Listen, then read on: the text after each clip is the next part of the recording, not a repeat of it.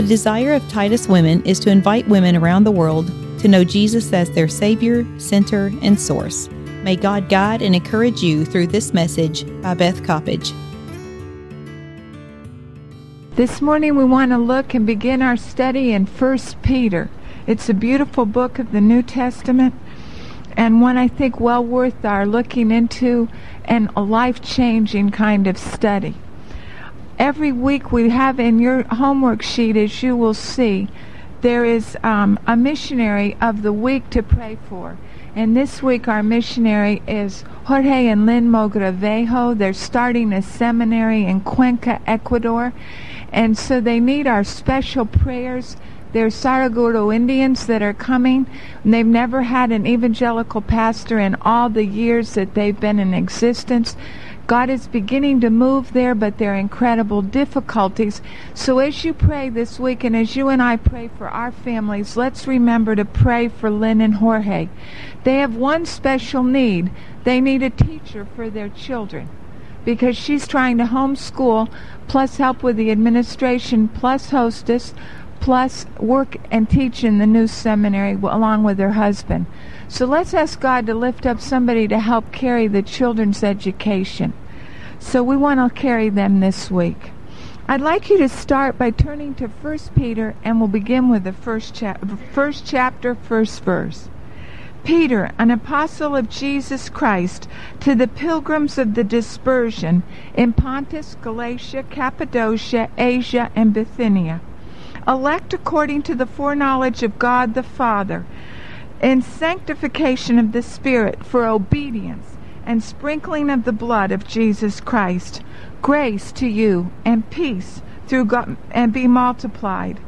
Blessed be the God and Father of our Lord Jesus, who according to his abundant mercy has begotten us again to a living hope through the resurrection of Jesus Christ from the dead, to an inheritance incorruptible, undefiled, and that does not fade away, reserved in heaven for you, who are kept by the power of God through faith for salvation, ready to be revealed in the last time. In this you greatly rejoice, though now for a little while, if need be, you have been grieved by various trials, that the genuineness of your faith, being much more precious than gold that perishes, though it is tested by fire, may be found to praise, honor, and glory at the revelation of Jesus Christ, whom, having not seen, you love.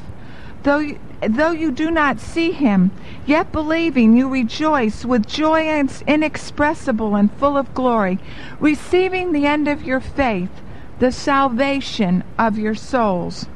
Of this salvation the prophets have inquired and searched carefully, who prophesied of the grace that would come to you, searching what or what manner of time the Spirit of Christ who was in them was indicating when he testified beforehand the sufferings of Christ and the glories that would follow. To them it was revealed that not to themselves but to us they were ministering the things which now have been reported to you through through through these who have preached the gospel to you by the Holy Spirit sent from heaven things which angels long to look unto Jesus, we ask today, dear precious Lord Jesus, that you would come and anoint your word. Thank you, you promised that your word would not return void. And we we praise you for that in advance. That even today you are going to use your word to speak to every single one of our hearts. And I pray you begin in my own life. Lord, use the word as a catalyst in our lives, in our minds, our hearts, our souls, our spirits, that we might get a deeper comprehension of who you are, a deeper comprehension of truth, and that Lord, the Lord, the real thoughts and intents of our hearts would be laid bare before thyself, so that, Lord, we be, could become children of thine, children that are full of the love of Jesus, the holiness of Jesus and the sweetness of Jesus. Now, Father, we ask that you might come and teach us today. Surely there's no good thing in me, but there's everything good in thee. And we wait together as sisters at thy feet. And we ask that you might open up the word to our souls so when we leave this place, we will say it has been good to be with Jesus and be with sisters who love him. Now, Lord, we do pray for Lynn and Jorge today. We pray, Father, you would provide for them, you would encourage them, you would provide a teacher to help with the children's education, and that, Lord Jesus, you would anoint that seminary in this ancient city in Ecuador, and that, Lord, the world would be different because of their ministry there. And we praise you and thank you. In Jesus' name, amen. I feel a real urgency as we enter into the new year. I feel that Jesus is asking us in new ways for a real seriousness about our walk and our commitment to Him. It seems like that you and I live in an age that's sick and dying and need of a resurrected Savior. And I feel a little bit like Nero's playing the violin while Rome is burning. And that we need to get a seriousness as women about our lives and about our walk with God. So I've as we've thought and prayed over the new year, even in our time together, we want to center around Jesus. And he gave me two verses for the new year. One, Matthew 18, 1, women ought always to pray and not to faint. Because in the middle of Christmas preparations, I was fainting. And I said, Oh, Jesus, what do I do here? And he said, Don't faint, just pray. Just depend on me. The second thing was the transfiguration. And remember, after Jesus showed who he really was, and Peter, Andrew, Peter, James, and John were there, and they fell on their faces. And Jesus came to him, it says, and he touched them.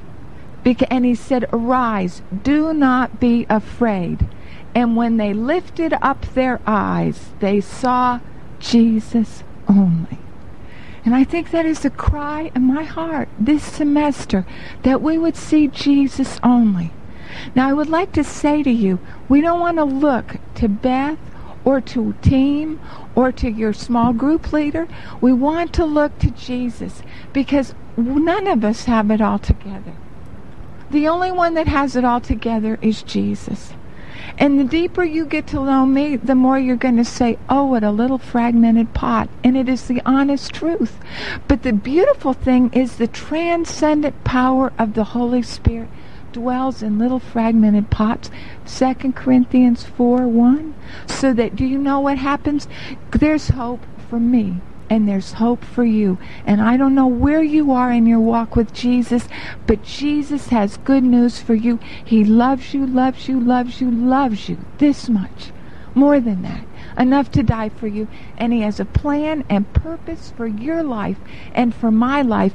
And no matter what your past is, your future can be different because Jesus is with you. So let us get a seriousness. I want a seriousness about the Word your small group leaders are going to ask you, what was your quiet time like this week? Whether you're in prayer share, whether you're in accountability, because we will do you an injustice if we do not emphasize a walk with God.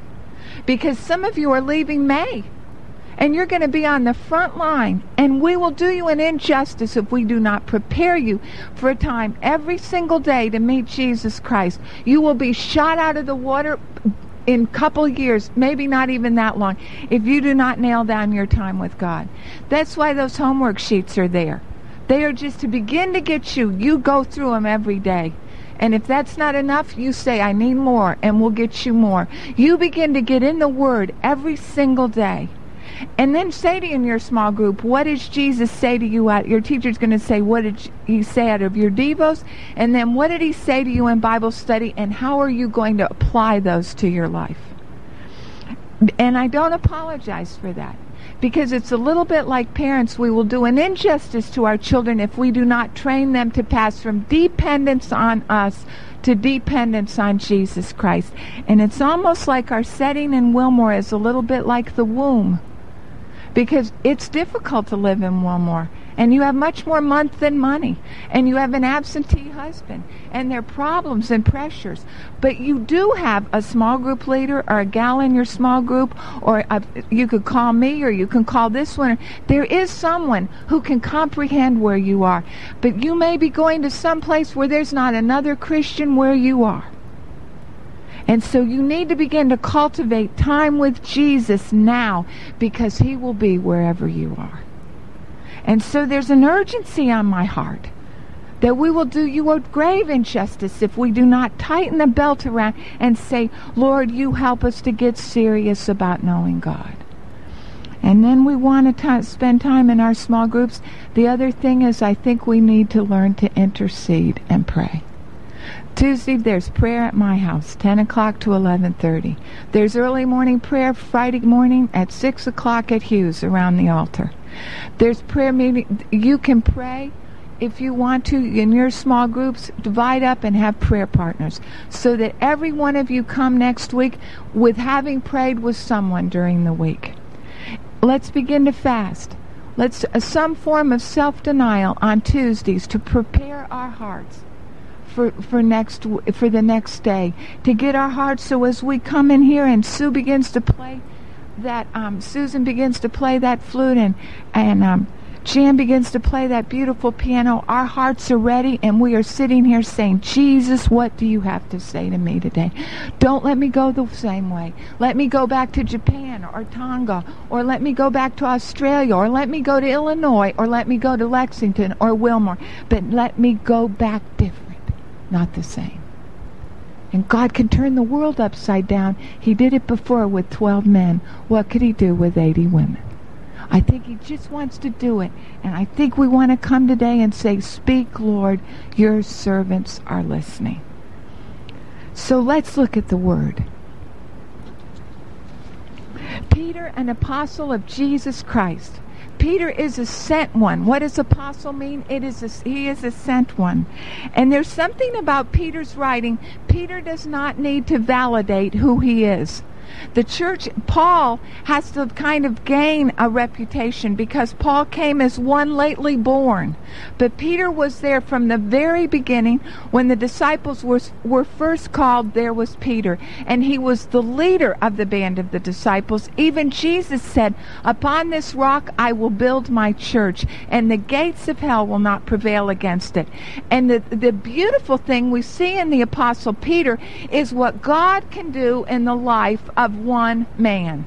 And I challenge you this week even to read in the like the book of Mark and see Peter before Pentecost, then read the book of Acts, see Peter after Pentecost, and then read the study of First Peter. And what you get is the tremendous anointing of a man fully surrendered to the will of God and a man who has come to the cross and died. And so we see here Peter is a sent one from Jesus Christ. That's all he says. That's all he needs to say. The church knew who he was. He was the one who had walked with God, with Jesus.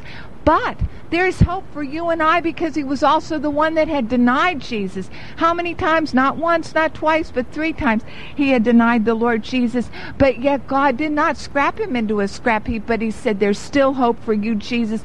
Still hope for you, Peter. Even on you, I can build my church. So the God is get, God is the one of great hope. Another theme in First Peter is hope. Hope. Tremendous hope so that he says, Peter, an apostle of Jesus Christ. God wants to make you and I apostles of Jesus Christ, sent ones, sent ones to the nursery, sent ones to our little family, sent ones to making peanut butter and jelly sandwiches, sent ones to the play school, sent ones to pick up our kids after school, and that there would be a fragrance about our lives wherever we are that would speak of Jesus. Then he says to the pilgrims of the dispersion in Pontus, Galatia, Cappadocia, Asia, and Bithynia. I don't know why, but I love that verse. Because who is he writing to? Pilgrims. People that are far away from home. They said there were about a million Jews in Jerusalem, but there were two to four million that were spread all throughout the Roman world. And these were Jews that are in present day Turkey right now Pontus, Galatia, Cappadocia, Asia, and Bithynia. And they were homesick. They were, and a pilgrim is someone who is seeking for the celestial city, a sojourner, one that is in transition, one that is not home. How applicable for those of us who are in Wilmore, Kentucky. How many of us are far from where we grew up? How many of us are pilgrims even in this place? But yet he says they're pilgrims and they were homesick and they were alone and they were in very difficult circumstances. They were getting ready to face the persecution and some of the most awful persecution the church has ever had to undergo.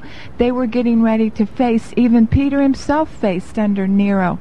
And so that we, so you get Peter's book that is preparing the church for a baptism of suffering. And it's another theme in the book, a key theme. What do you do? And it doesn't talk here, ten times it says the word Pasqua, which is for suffering. Four times it gives a, a, a derivation of that. It doesn't mean Ill, illness, it means outside pressure that was coming in on the people the trials, the tribulations, the persecution, the outside forces that were coming on God's people. One of the reasons was because they were pilgrims who were saying, This world is not my home. I am pressing through. I am going on to another home. I am a, I am a person that has a hope that's built on Jesus Christ. Beautiful, beautiful introduction. In this introduction, how many parts of the Trinity are mentioned? All three. So he says, the elect according to the foreknowledge of God the Father. Do you know how many times God the Father is mentioned in this little book? 39.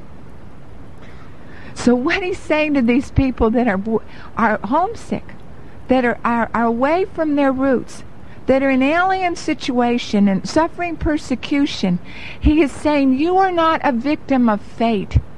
But there is a loving Heavenly Father that I am mentioning 39 times in this book to say that God is in control and He loves and cares for you, even though the circumstances may seem out of control. And then he says that you are elect according to the foreknowledge of God the Father. Now, as a, a Wesleyan, an elect here I don't think means that you're elect, that God says, I damn you and I elect you to go to heaven and you're damned. I don't think that's consistent with for God so loved the world that he gave his only begotten Son, that whosoever believes in him. I do not. What I think it means here is that God, in his foreknowledge, knows the choices you will make, the choices I will make, the choices you will make, the choices we will make whether we will walk with God or whether we will not walk with God. And that those choices, God knows what you will decide and what I will decide. And do you know it is the little bitty choices of your life and my life that are the ones that change our lives? I heard recently a preacher of the gospel said, one of the noblest decisions I ever made in my life I made was when I was in 10th grade. And he said I was reading the novel that my teacher had suggested. And I loved and respected my teacher. And it was a well known novel of the time. And she wanted me to read it and, and to write a report on it. And so I was excited. And I went home and began to read it. And all of a sudden I became very uncomfortable with what I was reading. And the Lord said to me, You don't need this into your computer. And I said, Well, Jesus, I, I, what will I tell my English teacher? Just tell her you can't read it. And he said it was one of the major decisions of my life. and I went back to that teacher and said, Would you mind? I'd rather not read this. Do you have another book you could recommend for me?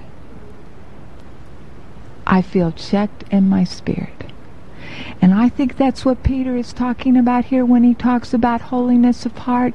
Be ye holy just as I am holy, as God is holy, because it's in the nuances of life, it's in the little bitty decisions of your life and my life that God comes in and God is able to make us a people that reflect the character and the image of Jesus Christ.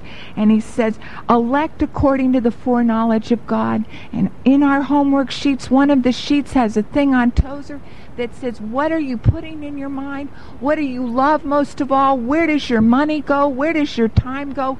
You and and then in this week's it talks about the Wesley's 22 things he asked the, in the Holy Club every day. You read those and get gut level honest and say, God, what am I doing with my life and what am I doing in my little decisions? Am I choosing you? Am I choosing the best way or am I only choosing the good way or the inferior way? It will make all the difference in the effectiveness of your life for God. Then he says, according to the sanctification of the Spirit. That's what we're talking about. That the Spirit comes in and sensitizes you and I in our small choices. And the Spirit comes and sanctifies our heart and fills us with Himself so that you and I on a daily basis do not have to fight every day to say, will I do it God's way or will I do it best way? But there will come a crisis in our life where you can say, Jesus, I surrender everything to you and I will to do your will, even if it feels like I will die.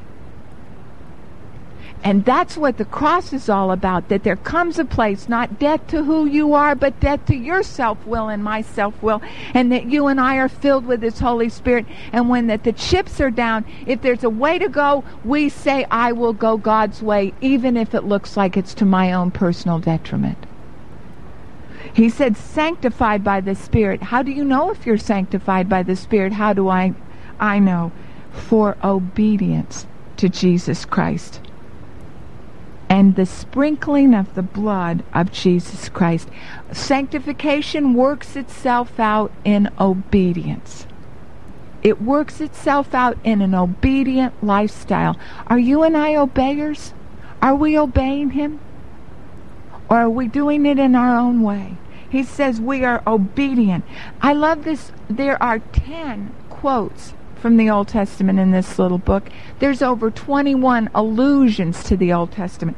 This is alluding back to Exodus 24. Remember when they had Sinai, they had the and he gave them the law, the 10 commandments, then he gave them all the various um, particulars about the law, how to treat your servant, how to treat each other, all these very specialized things on how to relate one to the other as God's holy people. And then at the end, he said, We have a blood covenant. And so Moses built an altar, then he had two basins, and he put blood in the two basins. He put some of the blood on the altar and then he sprinkled the blood on the people. And the people said, All that God has said to us, we will do. And there was a sprinkling of the blood, and the covenant was sealed between the holy God and his holy people. And see, that's what God's wanting in your life. That the blood of Jesus Christ would be sprinkled on your heart and on my heart, on your life and on my life. So there would be a separateness about us. That there's some things we cannot do. Not because it's written and it's the law, but because we are bound by a love relationship to the eternal God. And we would rather die than sin against Him. I remember Steve Clark from Australia said to me, "There's a difference between do I not obey do I obey the 10 commandments because it's the law or do I obey the 10 commandments uh, do I obey what the 10 commandments because I don't want to disobey them because it would grieve the heart of Jesus and I'd rather do anything than grieve the heart of Jesus." That's sanctification. That's where you've moved in not to legalism, but you've moved into a love relationship so that you and I are beginning to love Jesus' heart, mind, soul, and spirit, which is the first commandment. Have you been sprinkled by the blood? It says, if we confess our sins, He is faithful and just to forgive us our sins and cleanse us from all unrighteousness. And the blood of Jesus Christ can cleanse from all unrighteousness. Nothing is too big. But as we start a new year, we need to search our hearts and say, Jesus, have you sprinkled me with your blood? Have we entered into that blood covenant that cost you your life so that all of me is all of yours? And so that my life is all yours and that your Holy Spirit resides inside me. Then he said, if you and I are living like that, what are the fruits of it? Grace and peace. grace for difficult children, grace for grumpy husbands, grace for mama in laws, grace for mamas, grace for neighbors, grace for hard professors, grace for grumpy bosses, and peace. Peace believing that Jesus is in control, Jesus loves me, and Jesus is caring for me. And all I have to do today is love Jesus and follow my shepherd. If you could characterize your life and my life, what are the attributes? Are grace and peace there? Are we walking in obedience to Him and in a love relationship to Him so that out of our life grace and peace flow? That's what we that's where we can live. That's where he died for us to live. Then it said, Blessed be the God and Father of our Lord Jesus, who according to his abundant mercy has begotten us again to a living hope. So, what are the characteristics of the people of God? They're elect according to the foreknowledge of God. They're sanctified by the Spirit, produces obedience within them, that we are sprinkled by the blood of Jesus Christ, and that we're people that have a hope. And what is our hope based on? It's a living hope that is based on Jesus Christ who's, who was crucified, buried, and is risen again. We don't worship Confucius. We don't worship Muhammad. We don't worship a dead God. We worship a God who is living and who is providing for us, and it even gets better. Do you know what it says? We have an inheritance. Not only do we have a living hope, Jesus is living and Jesus is coming back. That's mentioned twice in these few 12 verses. Jesus is living. He died and he is resurrected. He is coming back. That's the basis of our hope. But you and I have an inheritance. This isn't all there is. We're sojourners here because the best is yet to come. Now, what kind of inheritance is it? It's an inheritance that's incorruptible. It's permanent. It doesn't, it's undefiled, it's pure, and it's unfading. It doesn't wear out. So that it's an inheritance that's incorruptible, undefiled, and unfading. And what does it say about it? I love this part. And it is reserved in heaven for my next door neighbor. It is reserved in heaven for my preacher husband. It is reserved in heaven for the saints of the past. No, it is reserved for you. It is reserved for me. It is reserved for us. He has an inheritance for us that is waiting for us, and we live on a daily basis with a living hope. This is not all there is. The best is yet to come. The best is yet to come. We can't even imagine. So then, in comparison, the conflicts, the trials, the sufferings, and the persecution cannot even be compared with all that Jesus has for us, not just for a little while, but for eternity. And it is reserved for you. And then it even gets better. Not only it is reserved for you, but we are kept by the power of God through faith for salvation ready to be revealed in the last day. You and I don't have to fear about losing our faith. We have that choice. We can say, Jesus, I don't, I, I don't want to walk the walk anymore. But we do not have to live there that way. There is power to keep you in Wilmore. There's power to keep me in Wilmore. On fire, white hot for God. There's power to keep you in Cincinnati. There's power to keep you when you leave here. There's power to keep you and to keep me until Jesus Christ comes back again and takes us to himself. We don't have to live backslidden lives. We don't have to live just down and depressed. We don't have to live that way. The power's there. And I love the verse in 2 Peter where it says, His divine power has given us everything we need for life and godliness through our knowledge of Him who has called us.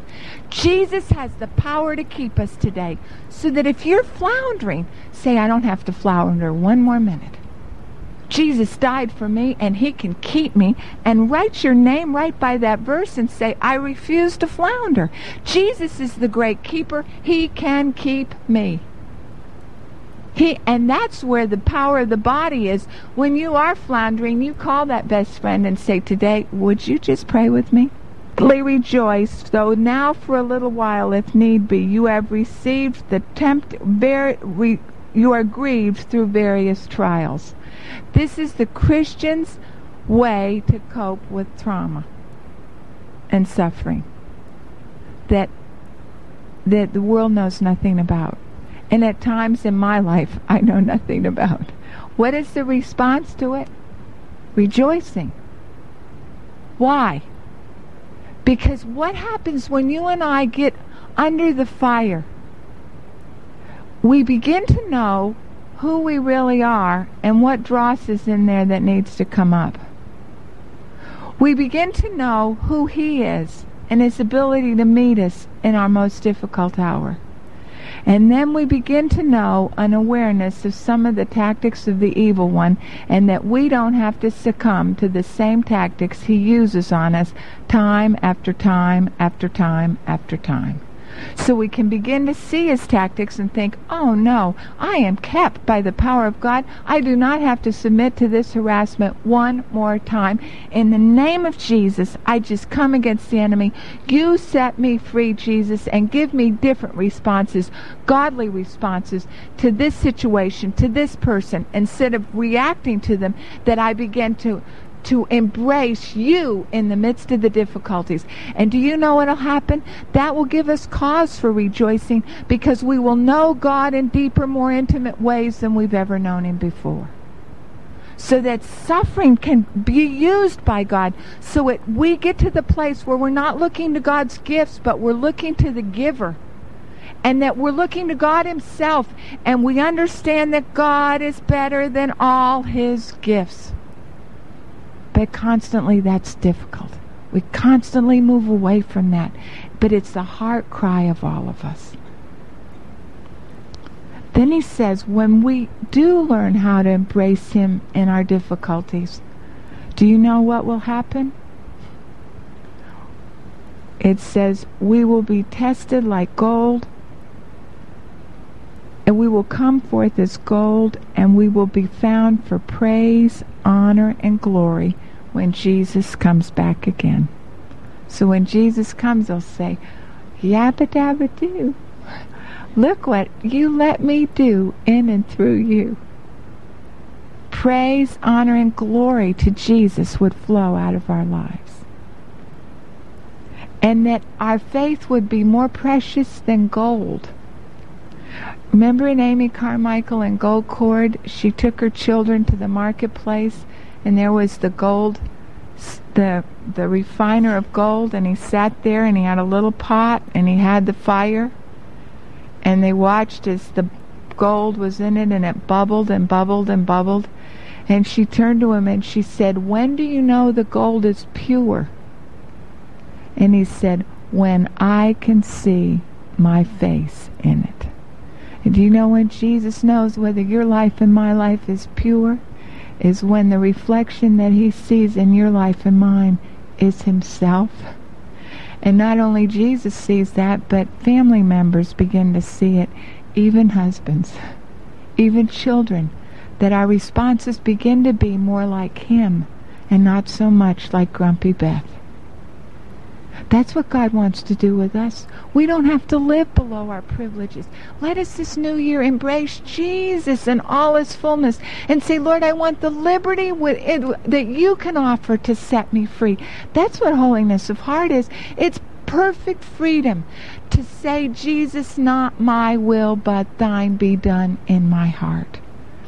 And then it goes and says, even though you haven't seen him, that yet you can believe in him and rejoice with an inexpressible joy, receiving the end of your faith, the salvation of your souls. To start out living for Jesus, God wants the salvation of your soul and my soul. But do you know we have a cheap gospel in the USA today? It says if you pray a little prayer, that you get your name written down in this book and you can live just any way you want to live and when the great judgment day comes you'll just get in no matter how you've lived. And it's a lie because scripture says without holiness no man shall see the lord and you and I need to get to the place the salvation of our souls is not a cheap experience that costs us nothing. The salvation of our souls costs God everything. It costs the blood of Jesus. And if you and I are going to know that salvation, it is going to cost us everything. It is going to cost my life, my self will, my agenda, my appetites, my time, my family, my children, all of them surrendered to the will of God. And He alone is able to take care of them, to keep not only you, but to keep me, so that someday you and I can get to heaven and receive that inheritance that is incorruptible and undefiled. Now, I feel today that Jesus wants me to close with a story. And I um I'd like you to hear this out because I think some of us keep going with God when it's convenient. But to really die to self, we keep trying, we keep thinking we will, we keep attempting. But to really sell out to the full will of God and let God be God in our lives and let Jesus reign in our hearts, we haven't really ever done it all the way. And this is a story, it's a secular story, but I want you to hear it today and I want God to apply it to your heart and my heart. If there's any compromise in our lives, and if we know anything about the word commitment, this isn't original with me. A couple years ago, Cricket and Katie Beth were in college, and they came home, and I think it was Cricket, and she said, "Oh, Mama, we had the best chapel speaker." And she said, You need to get that tape. And I got the tape, and the tape was by Dennis Appleby, who's with WGN. And he's, and he's an Englishman. And I was riveted. I listened to it. I don't know how many times I've listened to it. And he said, My wife and I have a wonderful custom down through the years. He said, We read together. Not that she can't read, but I read to her and she does needlework, and we've gone through many books together, and many of the classics. And so one night we were planning on reading together, and we had our little fire there in our trailer. Little came from Sears, and he said she was, and I pulled out our book, and she said, "We can't read tonight. I've got this pressure of something in the kitchen. You've just got to read by yourself, Dennis." So he was said I was all prompted to read, so I thought, well, what do I do? I don't want to go ahead, so he said I reached up and got a Reader's Digest condensed version of a book and was leafing through it, and I found a book by A.J. Cronin called The Judas Tree. And she, he said I started reading, and he said I couldn't put it down. It was past midnight before I finally put it down. And he said God used it to speak to my heart. And his message that day was on what Jesus did with the t- five loaves and two fish. He took them, he b- blessed them, he broke them, and he gave them to a lost world. I think that's what Peter's talking about. Are you willing to let God take you? Are you willing to let him bless you? Are you willing to let him break you? And are you and I willing to let God give us to a lost world? For its redemption. So he said, I sat there and read, and it's a story about a doctor. It takes place in Scotland. And his name was David Moray. And he was from a poor family or a lower income class in Scotland. And as he was getting his, um, going through his um, MD degree, he fell in love with a young gal whose name was Kathy and excuse me, her na- her name was Mary, and he said they were engaged to be married, and she was a beautiful girl, and it was like a marriage made in heaven. And he said he was an ambitious man, but he was a kind-hearted man, uh, but he tended to make decisions that were in his own best interest at the time not based on principle, but just his own best interests at the time. So he got sick, and just before they were due to be married, he had tuberculosis, and his doctor said, You need to go on a cruise. So he said, and come back and get married after the cruise. So while they were on the cruise, there was a very wealthy man on the cruise with his wife and his very spoiled daughter, Doris. Well, he was a young, handsome man, and he was kind of the doctor of the cruise ship while he was recuperating from the tuberculosis, and he was taking care of the people on this pleasure vessel. And this young, this this older businessman who had this younger daughter took a fancy to him. And so he said his name was Holbrook. And so he, he went to the doctor one day and he said, My daughter Dory is really um kind of depressed. We brought her on this trip thinking that my humor but she's still depressed. I just wonder if you'd be so kind just to spend a little time with her. You're young, she's young, and just see if it can lift her depression. And we said, Well, there's no harm in that. So he began to uh, just entertain this girl. And so at every port, when he started out, he'd get letters from Mary, and at every port, he'd send letters to Mary. But as the cruise was going around the world and it go, kept going on, he began to cultivate the relationship with Dory, who was very spoiled, very petulant, and would get, but she was very beautiful and she had lots of money.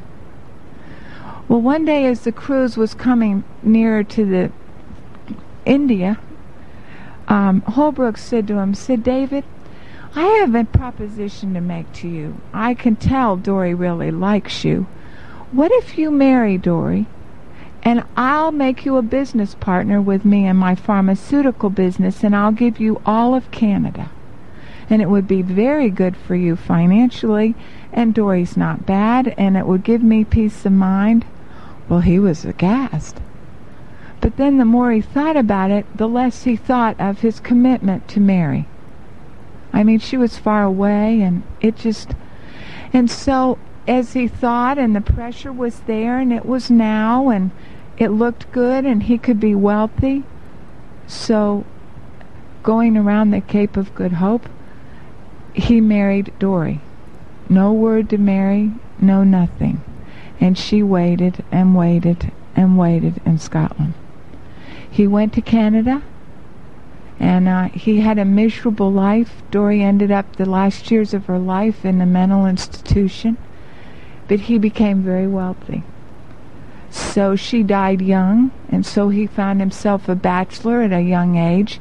So he left Canada and took his money and went to a villa and a chalet in Switzerland, a very beautiful place overlooking one of those lakes and he was courted by all the wealthy women of the little village, and he lived a very good life. He gave himself to art, gave himself to the the finer things of life, ate very well, lived very well.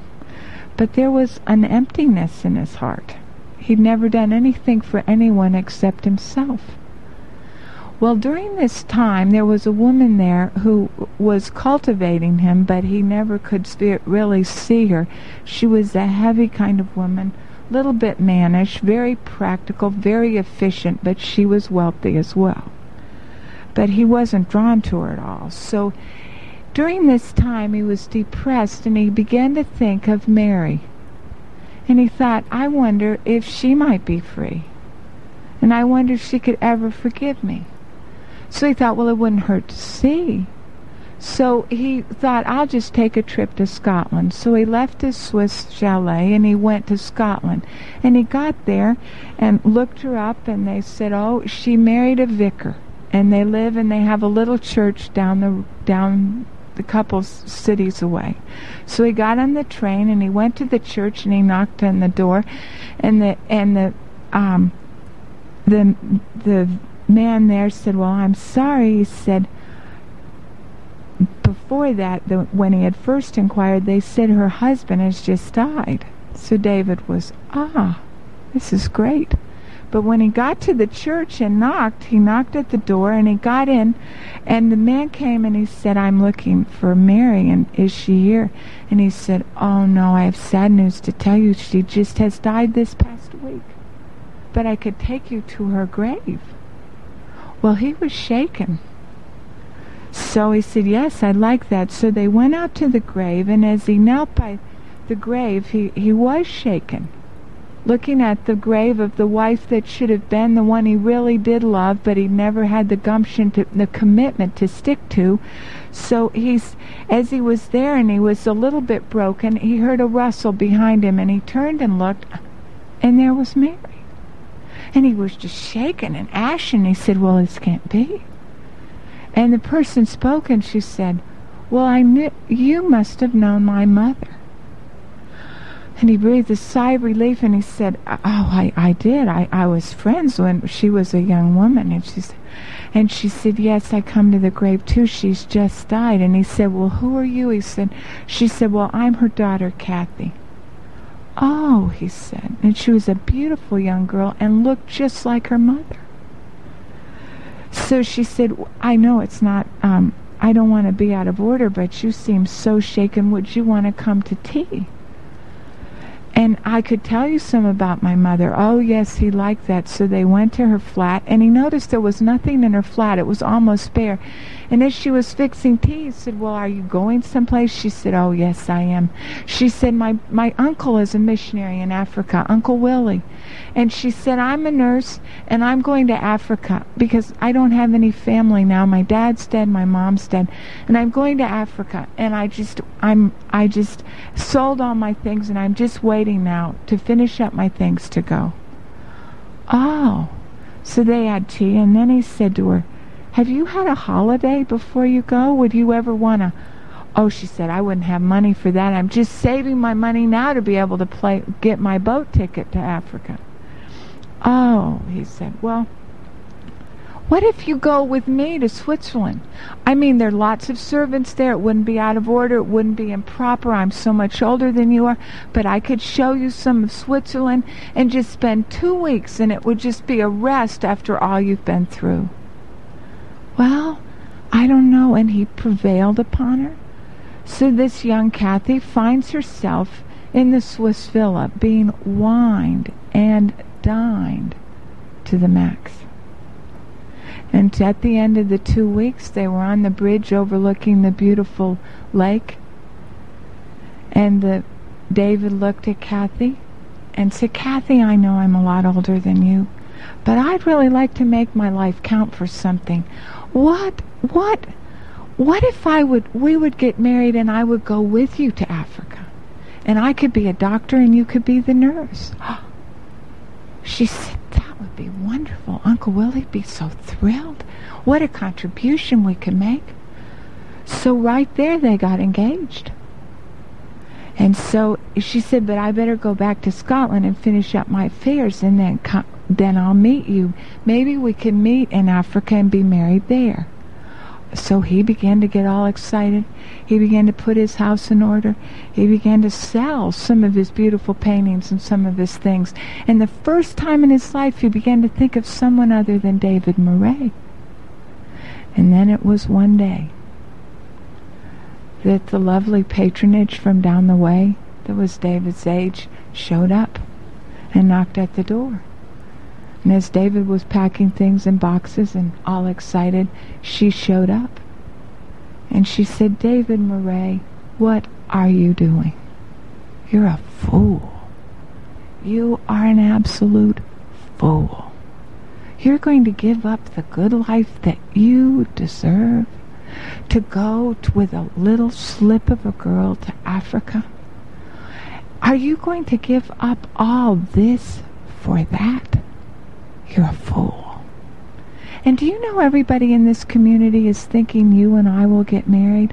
I'm the one that should be marrying you, not that little slip of a girl. You're a fool. And as she talked, David sat back and he thought, well, maybe. Well, now, maybe I made a mistake. I don't want to be a fool. And maybe I shouldn't. And maybe under the circumstances, and maybe. And Hilda, the patronage from down the way, said, we could be married and have their wedding certificate and be married in three days. And so David, in true commitment fashion, said, Oh, yes. And he married Hilda. And it wasn't much longer. A few weeks later, there was a knock at the door. And the butler came up and he said, David, he said, Miss Dr. Moray said, the young woman, Kathy, is here to see you. And he froze. because Hilda was cold. She was calculating. She had his had his money already in her name. He was in the guest bedroom. She was in the ma- master bedroom. I mean, he had made a major, major wrong decision. And Hilda said to him, I will take care of the door. And she went down to the door, and Kathy stood there and said, I'm, I'm here. I settle my affairs, but I, but there's been a terrible thing happen, and we cannot go to Africa because there's been an insurrection. So I thought maybe I should just come back, and we could be married here and live here until things quiet down. And Hilda drew herself up in front of the door and said, Well, I'm sorry to tell you there have been a change of plans. And said he's married. Oh, she said, I know he was married, but his wife died, but I know he's not married now. And she said, Oh, yes, he is. He's married to me. We were married two weeks ago. And she said, That can't be. He made a commitment to me. And Hilda looked at her and he said he made the same kind of commitment to you that he made to your mother how many 26 27 years ago the man doesn't know what the word commitment means. Shall i show you out or can you find your way yourself? And as kathy staggered down the walk she went hilda went back up to david moray that night there was a knock at the door. In the middle of the night. And the butler came and said, Dr. Moray, I'm sorry, but the constable is here and he's at the door and you must come. The constable was there and he said, I'm so sorry, Dr. Moray, to get you out of bed, but there's been an accident in the lake and I think it was a guest of yours and I need you to identify the body. Oh, oh yes, he'd be very happy to go just put my clothes on. He got them on. And he went down to the morgue, and they pulled back the cloth. And they there he saw the face of not just the first wife he was committed to, but the second one. And that night he staggered back up to his palatial Swiss villa. And as he walked into his bedroom, he looked out the window and there had been planted by his gardener a very unusual tree. And he'd asked the gardener, he said, What's the name of that tree? He said, It's from the Orient, and they call it a Judas tree. I don't know quite why. And as he opened the windows and looked, he shut the windows, shut the blinds, and then the next morning the butler came in to bring him his coffee. And he looked, and no one was in the bed. And he went to open the windows as he did every morning. And he looked, and there on the Judas tree was David Moray. And do you know what? There's a lot of theology in that story, whether A.J. Cronin ever knew it or not. There is in every one of our hearts a Judas just as real as the Judas in Scripture and in David Moray. And you and I, without Jesus, do not know what the word commitment is. You and I, every time, will choose what's in it for me. How do I succeed? How do I survive? You and I are committed to our own self-interest and keeping us safe and secure but you and I will lose our souls if that is the commitment of our hearts. And Jesus is saying, I am the only one that can take the Judas out of your heart and my heart and can put into your life commitment to me, to that husband, to those children, to those family members that are hard to get along with. I am the only one that knows anything about commitment. But the question is today, will you let Jesus come into your life and will you commit yourself to him? Or will you spend the rest of your life making me first choices and end up in the same or similar situation as David Moray at the end of your life with things in shambles on every front.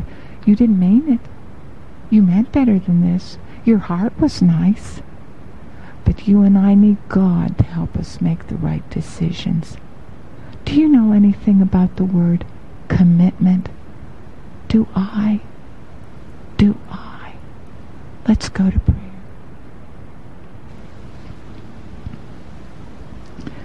Father, how many times we've told you, Oh Jesus, I love you.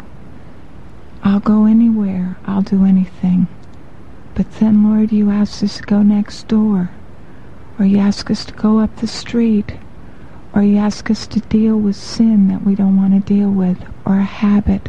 Or something that's hurting us. And we won't let go of it. And Lord, we do the same thing we don't know anything about the word commitment. We start out with you when it's convenient, but when the going gets rough and it violates our self-interest or our self-will, Lord, we back way away from you. Jesus, we ask you in the name of Jesus, oh Holy Spirit, come and do a work in every single heart, beginning in my own, that there would come in our lives the kind of commitment you put in Peter the commitment that literally went to the cross. Rather than deny Jesus the second time, he died for you. He gave his life for you. Jesus, do that in our hearts today.